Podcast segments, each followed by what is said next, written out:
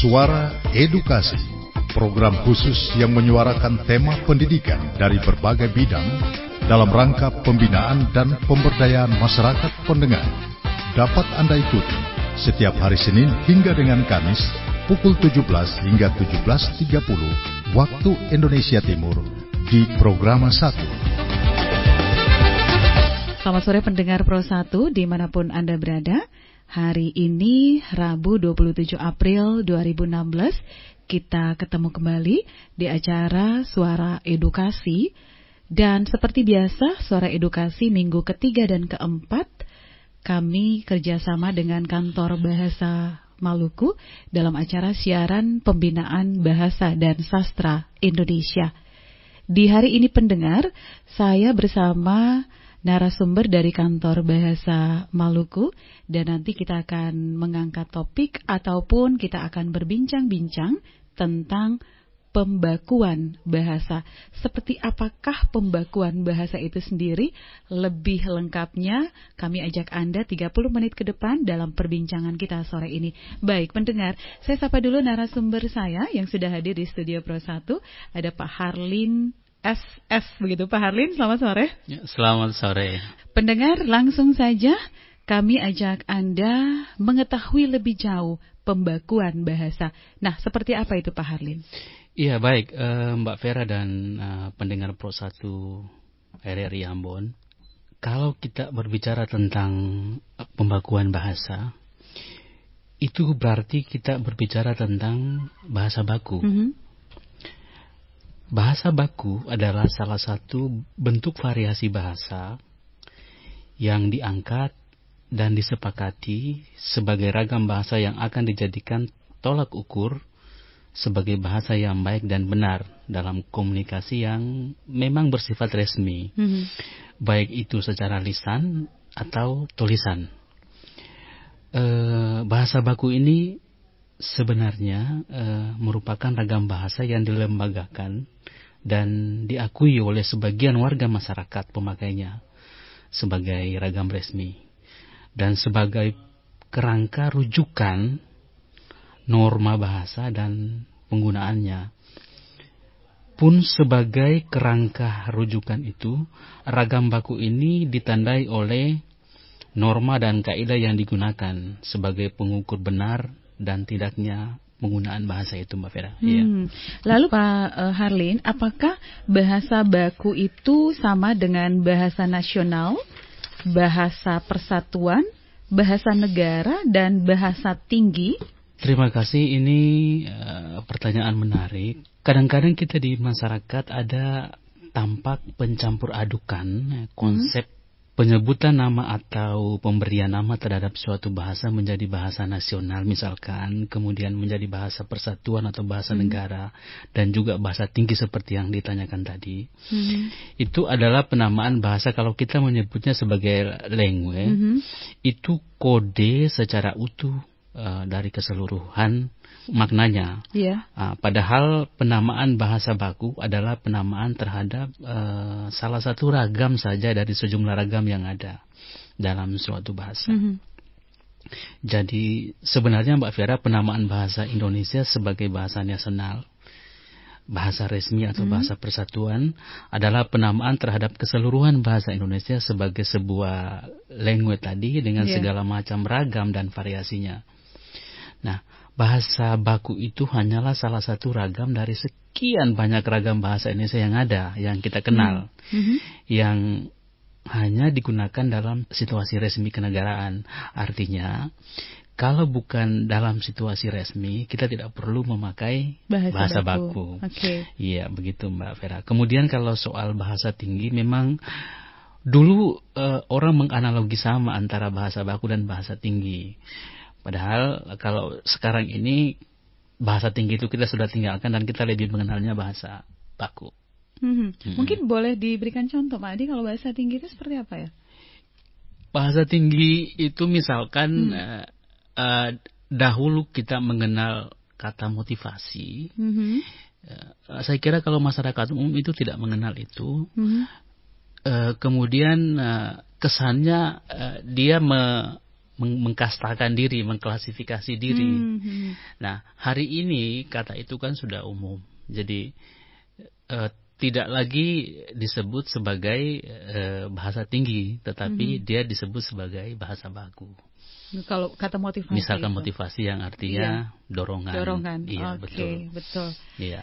Apakah bahasa baku itu mempunyai fungsi, Pak Harlin? Oh iya, ya benar. Bahasa baku itu e, banyak fungsinya sehingga e, banyak orang yang memilih atau cenderung menggunakan bahasa baku. Mm-hmm. Misalkan saja fungsi-fungsi itu, misalkan fungsi pemersatu, okay. fungsi pemisah, mm-hmm. fungsi harga diri, dan fungsi kerangka acuan. Nah, ini bisa dijelaskan nih keempat iya. fungsi ini. Yang pertama fungsi pemersatu itu. Iya, fungsi pemersatu. Uh, yang dimaksud dengan fungsi pemersatu adalah kesanggupan bahasa baku untuk menghilangkan perbedaan variasi dalam masyarakat. Karena terus terang Mbak Vera, iya. di masyarakat kita juga uh, lebih banyak kita menemukan variasi. Mm-hmm. Nah, perbedaan-perbedaan variasi itu kemudian dimunculkanlah uh, bahasa baku sebagai alat pemersatunya. Mm-hmm. Nah, bahasa baku ini juga bisa atau mampu membuat terciptanya kesatuan masyarakat tutur dalam bentuk eh, minimal memerkecil adanya perbedaan variasi, variasi dialek dan menyatukan masyarakat tutur yang, yang berbeda, berbeda dialeknya. Dialek. Nah, okay. itu, itu. Kalau misalnya fungsi pemisah itu seperti apa? Iya, baik. Uh, Mbak Vera, tadi betul fungsi pemisah itu uh, salah satu fungsi dari bahasa baku itu. Jadi fungsi pemisah adalah ragam bahasa baku yang dapat memisahkan atau membedakan penggunaan ragam bahasa tersebut untuk situasi yang formal dan yang tidak formal. Hmm. Ini pemisahnya. Iya. Jadi ketika kita masuk ke bahasa baku, tentu dia atau otomatis berisi bahasa formal, bukan hmm. bahasa tidak formal. Dengan kita menggunakan bahasa baku, tentu kita meninggalkan bahasa non formalnya atau tidak formalnya. Hmm. Itulah pemisahnya. Jadi dia alat pemisah hmm. antara formal dan tidak formal. Iya begitu. E, saya bisa menyambung bahwa para penutur memang harus bisa ah, menentukan kapan dia harus menggunakan ragam yang baku dan kapan pula menggunakan yang tidak baku. Iya. E, di ragam-ragam resmi, misalkan di forum-forum resmi, tentu kita menggunakan bahasa baku. Nah, mm-hmm. kalau di pasar sana tidak perlu kita menggunakan bahasa baku. Bingung itu. Nanti bingung mm-hmm. orang. Orang kan terheran-heran, itu apa maknanya? Iya. Gitu. Begitu, Mbak Vera. Nah, kemudian Pak Harlin, iya. menurut Bapak ini, apa yang dimaksud dengan fungsi harga diri dan fungsi kerangka acuan? Yang dimaksud dengan fung- fungsi harga diri di sini, seperti eh, tadi saya sudah sampaikan, mm-hmm. nah, ketika orang menggunakan bahasa baku, uh, orang akan memersepsi bahwa orang yang menggunakan itu atau pemakai bahasa itu lebih prestisius. Mm-hmm. Uh, dia lebih mengangkat dirinya bahwa dia tidak seperti orang lain. Mm-hmm. Jadi bahasa yang digunakan itu mengungkapkan atau uh, menggambarkan, menggambarkan mm-hmm. orang itu. Orang gitu. itu iya. uh, mm-hmm. Bahkan ada prinsip dalam bahasa, interpretasi seseorang itu menggambarkan gambaran hidupnya. Mm-hmm. Jadi interpretasi terhadap bahasa terhadap maknanya itu menggambarkan gambaran hidupnya pada saat itu. Jadi ketika dia berbicara tentang laut misalkan, mm-hmm. kemungkinan besar itu kita bisa tebak profesi dia adalah nelayan. Betul. Tidak tidak akan mungkin dia berbicara politik di sana, mm-hmm. dia tidak ngerti. Mm-hmm. Nah inilah yang mungkin yang dimaksud dengan harga diri fungsi tadi. Harga fungsi harga diri. diri ya. Oke. Okay. Nah. Kalau fungsi kerangka acuan itu sendiri? Kerangka acuan memang eh, karena ini adalah acuan, itu adalah ragam bahasa baku yang dijadikan tolak ukur karena hmm. karena acuan.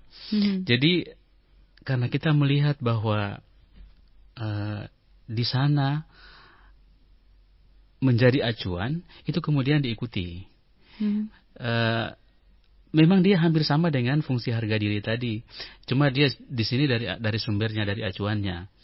Jadi eh, ragam bahasa baku itu bisa dijadikan tolak ukur untuk norma pemakaian bahasa yang baik dan benar secara umum. Secara umum itu. Iya betul. Kemudian apakah fungsi-fungsi bahasa baku yang tadi Bapak jelaskan ini mm-hmm. sudah bisa dikatakan ragam bahasa baku?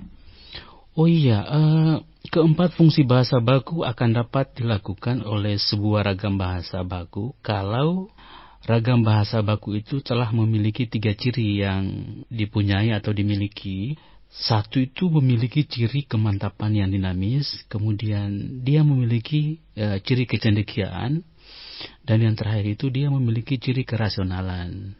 Hmm, itu, jadi keempat fungsi bahasa baku itu dapat dilakukan oleh sebuah ragam bahasa kalau memiliki tiga, tiga ciri tiga itu. Ciri yang tadi iya, disebutkan kemantapan itu. Yang dinamis, kemudian hmm. kecendekiaan dan kerasionalan. Kalau kemantapan dinamis itu seperti apa? Iya, uh, kemantapan dinamis itu berupa kaidah dan aturan yang tetap. Namun kemantapan uh, kaidah ini uh, saya kira cukup luas sehingga hmm. kita dapat menerima kemungkinan perubahan dan perkembangan yang bersistem, baik di bidang uh, kaidah gramatikal mm-hmm. uh, maupun di bidang uh, kosakata, kemudian peristilahan dan berbagai ragam gaya di bidang sintaksis maupun semantik. Nah, ciri kemantapan ini uh, dapat diusahakan dengan dengan melakukan kodifikasi, Mbak Vera. Yeah. Kodifikasi bahasa namanya terhadap mm-hmm. dua aspek yang penting, yaitu bahasa menurut situasi pemakai dan pemakaiannya. Itu kodifikasi pertama, pertama dan kodifikasi ya? kedua itu berkenaan dengan struktur sebagai uh, suatu sistem dalam komunikasi. Nah, nah ini kodifikasi pada aspek yang kedua inilah sebenarnya yang akan menghasilkan kumpulan kaidah yang berkenaan dengan struktur bahasa itu. Nah, sesudah itu penentuan kosakata baku dan bentuk-bentuk kata baku dapat dijabarkan dari uh, kaidah-kaidah tersebut, Mbak Vera. Misalkan harga harus bersifat dinamis, artinya dia mempunyai kemungkinan untuk berubah dalam jangka waktu tertentu. Mm-hmm. uh, sebab uh, secara teoritis tidak ada bahasa yang statis. Yeah. Bahasa itu terus dinamis. Hmm. Bahasa itu akan selalu berubah, berubah sesuai dengan perkembangan. Betul, dan ya. perubahan budaya yang terjadi pada masyarakat hmm. penutur bahasa itu. Nah, kalau misalkan statis saja, orang-orang di kemudian hari hidupnya akan bingung hmm. kalau kalau bahasa itu di, ditetapkan sebagai statis. Dia terus mengikuti perkembangan-perkembangan zaman, perkembangan-perkembangan waktu. Hmm. Begitu Mbak Mbak Vera. Hmm. Baik, itu tentang ciri kemantapan dinamis. Oh iya, betul ya, betul, ya? betul. Nah, kalau ciri kecendekiaan. Kita memang kalau kita kurangin ya, kurang familiar dengan cendekia hmm. itulah, jadi menyebutnya juga susah. Saya juga susah menyebutnya ciri ya, kecendekiaan ini ya. Agak terpeleset begitu ya, menyebutkannya. Iya, betul, betul. Uh. Jadi yang dimaksud dengan ciri kecendekiaan ini sebenarnya adalah cara mengupayakan agar bahasa itu bisa digunakan untuk membicarakan ilmu pengetahuan, mm-hmm. teknologi, dan kehidupan modern. Mananya tadi Mbak Vera itu cendekia berarti erat kaitannya dengan persoalan pengetahuan, teknologi, atau kehidupan-kehidupan modern saat ini. Mm-hmm. Nah, kecendekiaan itu dapat dilakukan dengan memperkaya kosakata dalam segala bidang kegiatan dan keilmuan. Kita mana mungkin uh, dapat menggunakan suatu bahasa di bidang perekonomian yeah. kalau kosakata dalam bidang perekonomian tidak dimiliki oleh bahasa itu. Nah, ciri-ciri kecendekiaan bahasa itu memang harus tampak pada strukturnya atau secara struktural. Kita mengambil contoh begini, Mbak Vera. Hmm, contoh misalnya? Kata kompleks. Yeah. Nah, ek, ekpres. Mm-hmm. Film, film uh, ya. Mohon maaf, uh, ada masyarakat kita tertentu mm-hmm. menyebutnya kompleks, kemudian ekpres, kemudian film. Film. Ya, mm-hmm. kita bisa menemukan itu di masyarakat kita. Padahal yang benar adalah kompleks, kemudian ekspres, kemudian film. Iya, betul. Kadang-kadang juga foto. Foto. Ya? Jadi dia bukan foto tapi foto, foto. Nah, bukan foto. Masyarakat tertentu memang agak susah menyebutnya etnik tertentu, mm-hmm. P dengan V atau P dengan F. Iya, ya. Betul. Poli-poli. Mm-hmm. Seperti, seperti itu. itu seperti Dan ini itu. memang ada sebenarnya. Ada, ada. Ya. Ada. Nah, itu berarti uh, ciri kecendekiaan ya. Iya, dia Aduh. masuk ranah kecendekiaan. Uh-huh. Jadi ketika menye- mohon maaf ketika menyebutnya seperti tadi misalkan film, foto, uh-huh. kita bisa memaknai penuturnya kurang cendekia. Oh, kurang cendekia. Iya, oke. Okay. Kalau ciri kerasionalan seperti ya, apa? Iya, uh, Mbak Vera, ciri kerasionalan ini kerasionalan bahasa tentu mm-hmm. ya harus tampak dalam penggunaan bahasa baik di bidang kosakata maupun struktur sintaksis, uh, struktur kalimat maksudnya. Yeah. Nah, kosakata dengan mana yang paradoksal itu tumpang tindih ya. Mm-hmm. Kemudian uh, kontroversial itu tidak mencerminkan uh, kerasionalan. Nah, struktur kalimat seperti uang iuran terpaksa dinaikkan karena sudah lama tidak naik. Mm-hmm. Tidak mencerminkan kerasionalan bahasa. Nah, begitu juga dengan kalimat kesebelasan sepak bola kita kalah karena memang belum waktunya menang. Mm-hmm. Nah, jadi kerasionalan bahasa baku ini sangat tergantung pada kecendekiaan penutur untuk menyusun kalimat yang secara logika dapat diterima isinya, Mbak Vera, begitu. Oke. Okay. Hmm. Apa kira-kira yang menjadi dasar atau kriteria dalam menentukan atau memilih ragam bahasa baku itu, Pak Harlin? Iya, Mbak Vera. Sebenarnya banyak dasar atau kriteria yang dapat digunakan sebagai parameter untuk menentukan atau memilih sebuah ragam menjadi ragam baku. Hmm. Dasar atau kriteria itu antara lain uh, otoritas, kemudian bahasa penulis-penulis terkenal, yeah. kemudian demokrasi, kemudian logika, dan bahkan bahasa orang-orang yang dianggap terkemuka dalam masyarakat. Itu yang menjadi parameter. Hmm. Lalu apa yang dimaksud dengan otoritas dalam menentukan ragam bahasa baku? Yang dimaksud dengan otoritas dalam ihwal ini adalah penentuan baku atau tidak baku berdasarkan kewenangan orang yang dianggap ahli pada kewenangan buku tata bahasa atau kamus. Mm-hmm. Dasarnya di sana. Hmm. Dasar otoritas inilah diajukan karena pada umumnya manusia belum merasa puas bahwa yang dikerjakan atau dikatakannya itu benar. Maka dia akan bertanya kepada guru atau kepada orang yang dianggap pandai atau kepada buku pegangan yang ada yang dimiliki. Mm-hmm. Dalam hal masalah bahasa, tentu kepada guru bahasa atau ahli bahasa, atau lembaga kebahasaan, atau kepada buku tata bahasa, atau kamus. Ya. Yeah. Kamus itu Mbak Vera profesornya profesor kadang yeah. menyusun kamus juga itu ya banyak yang profesor. Yeah. Uh-huh. Jadi ketika kita kita tidak perlu menemukan orangnya, tapi cukup dengan kamus Kamusnya yang dimiliki, uh-huh. kita sudah bisa kalau menguasai kita sudah bisa menjadi profesor juga di sana. Betul. Iya.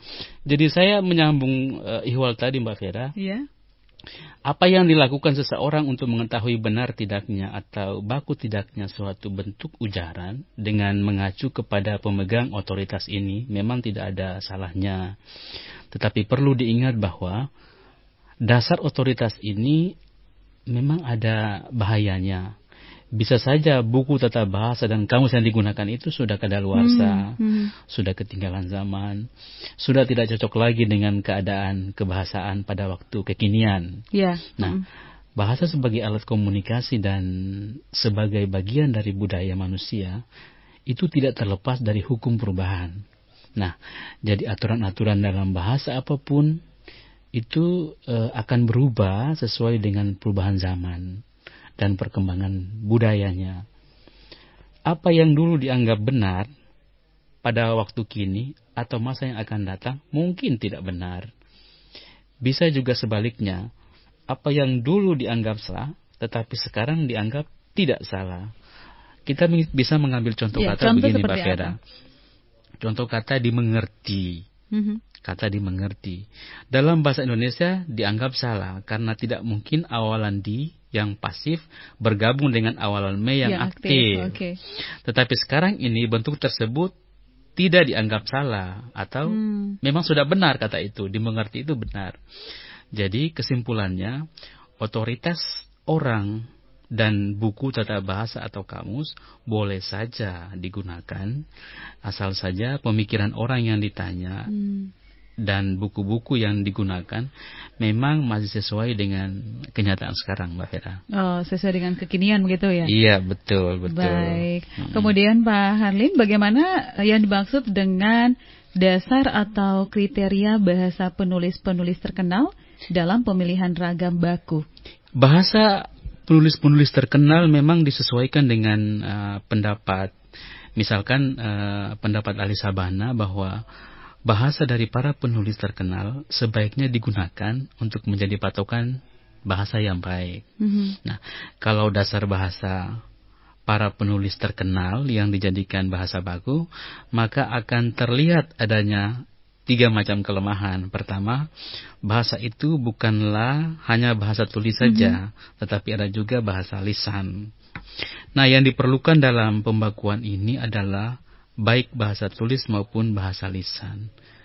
Malah sesungguhnya dalam komunikasi sehari-hari, kita lebih banyak menggunakan bahasa lisan daripada bahasa tulis. Yeah. Nah, itu yang pertama. Hmm. Nah, yang kedua, siapa yang bisa menjamin bahwa penulis-penulis terkenal telah menguasai aturan tata bahasa dengan baik? Atau apakah sudah pernah dilakukan evaluasi? Dan apa dasar evaluasinya bahwa hmm. penulis-penulis terkenal itu menguasai aturan tata bahasa dengan baik? Nah, itu juga kekurangannya. Hmm. Nah, ketiga, memang karena penulis-penulis terkenal itu berada pada zaman yang lalu, maka pertanyaan kita yang muncul adalah uh, menyatakan keberatan karena apakah bahasa penulis-penulis terkenal itu bahasanya masih sesuai dengan keadaan sekarang atau tidak. Hmm. Contohnya misalkan begini. Itu akhir tahun delapan puluhan terkenal dengan novel Lupus. Lupus, ya. Mungkin Mbak Vera masih ingat hmm, ya. Iya, Hillman. Yang, iya hmm. betul, dikarang oleh Hillman.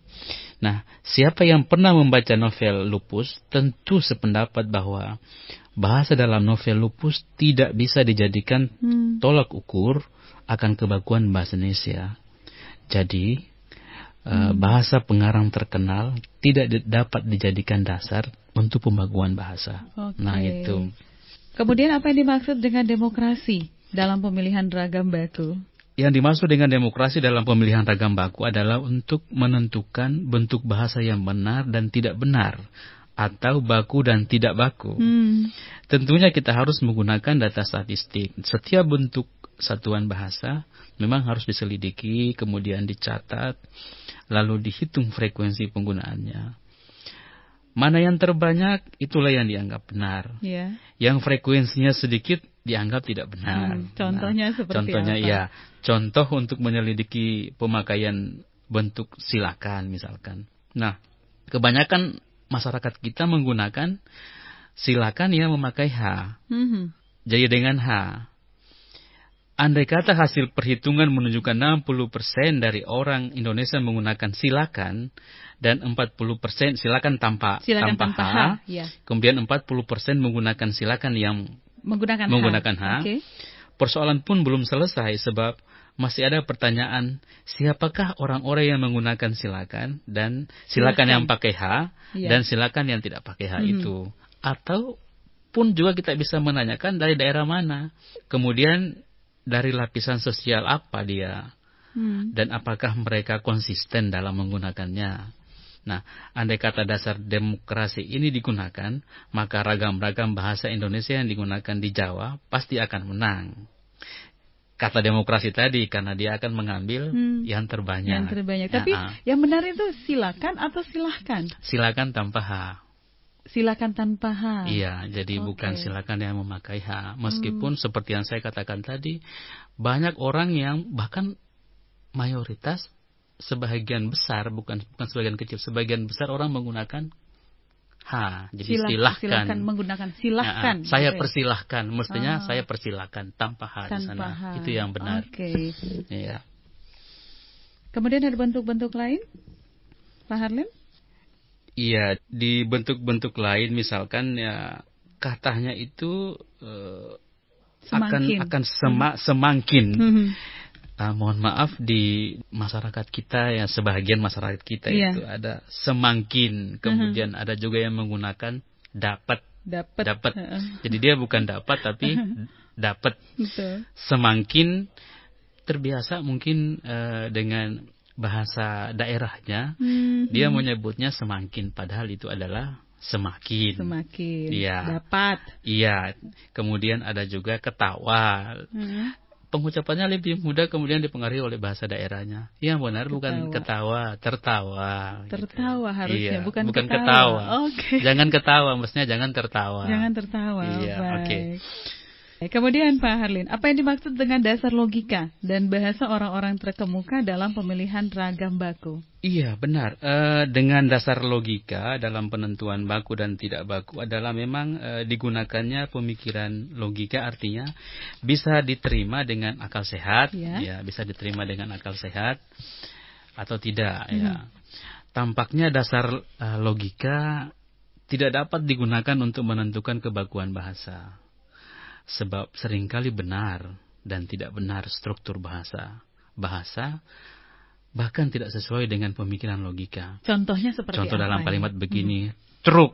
Nah, hmm. truk itu ya, kata truk. Itu mengangkut tanah ya, misalnya truk itu mengangkut tanah. Okay. Nah, karena menurut logika memang benar, tetapi kita juga menerima kebenaran kalimat dia menggali lubang. Padahal menurut logika yang digali itu tanah, bukan lubang. Bukan lubang. Okay. Ya. Di mm-hmm. situ hubungannya dengan logika tadi. Mm-hmm. Mm-hmm. Secara linguistik tentu dapat dicari alasan akan keberterimaan kalimat tersebut. Ya. Begitu juga dengan persoalan konstruksi yang persis sama, tetapi memiliki eh, makna tata bahasa yang berbeda, seperti anak asuh yang bermakna anak yang diasuh. Mm-hmm. Ibu asuh berarti ibu yang mengasuh. Okay. Nah, sedangkan yang dimaksud dengan bahasa orang-orang terkemuka adalah penentuan baku dan tidaknya suatu bentuk bahasa itu, Mbak Vera, itu didasarkan pada bahasa orang-orang terkemuka seperti mm-hmm. pemimpin, wartawan, yeah. pengarang, guru dan sebagainya. Nah, yang saya sebutkan tadi Mbak Vera, misalkan hmm. pemimpin, wartawan, pengarang, guru, itu menjadi referensi uh, para penutur. Iya. Yeah. Yeah. Uh, mereka semua dianggap orang-orang yang paling banyak mempunyai kesempatan mm-hmm. untuk mendatangi masyarakat. Iya. Yeah. Juga yang paling berpeluang untuk selalu menggunakan bahasa. Hmm. Ya, tadi itu pemimpin, wartawan, pengarang, guru dan profesi-profesi lainnya. Itu yang sangat berpeluang mendatangi masyarakat untuk mengampanyekan penggunaan bahasa Indonesia yang baik. Menurut catatan kami juga bahwa untuk bahasa-bahasa lain mungkin iya, tetapi untuk bahasa Indonesia rasanya agak sukar sebab kebanyakan mereka yang menjadi pemukah masyarakat itu belum menunjukkan penggunaan bahasa Indonesia yang baik dan benar. benar. Ya, itu dia. Betul sekali. Baik. Jadi memang apa ya, bahasa Indonesia itu gampang-gampang susah. Memang orang bilang bahasa Indonesia, kita kita sepakat tadi itu gampang-gampang mm-hmm. susah. Saya berharap sekali eh, ketika kita nanti atau ketika masyarakat eh, memiliki mm-hmm.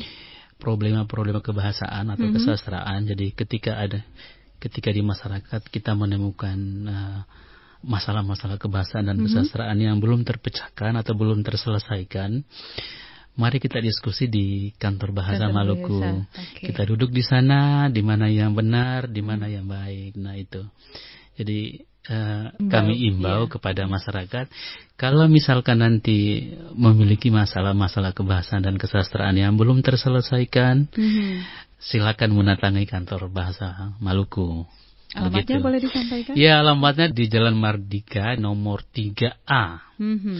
Kita sementara kontrak ruko di sana. Alamat sementara. Di alamat itu. sementara di sana, iya begitu Mbak Mbak Vera. Baik, yang pasti Pak Harlin, pembakuan bahasa itu mempunyai empat fungsi.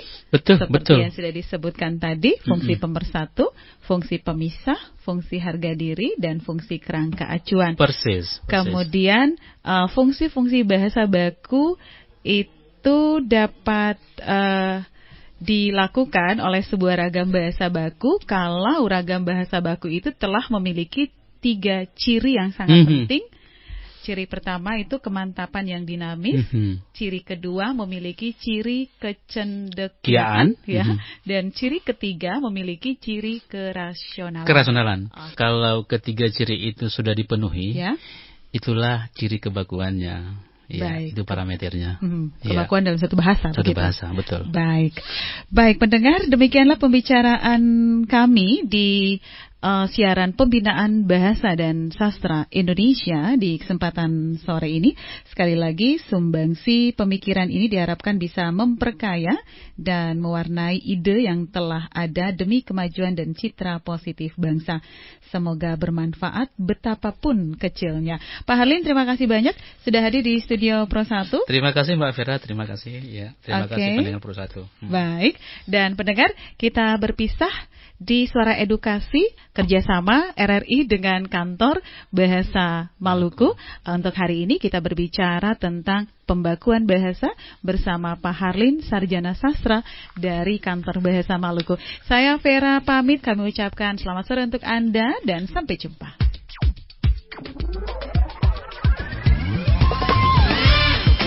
Telah Anda ikuti Suara Edukasi melalui Programa satu Radio Republik Indonesia Ambon. Sampai jumpa.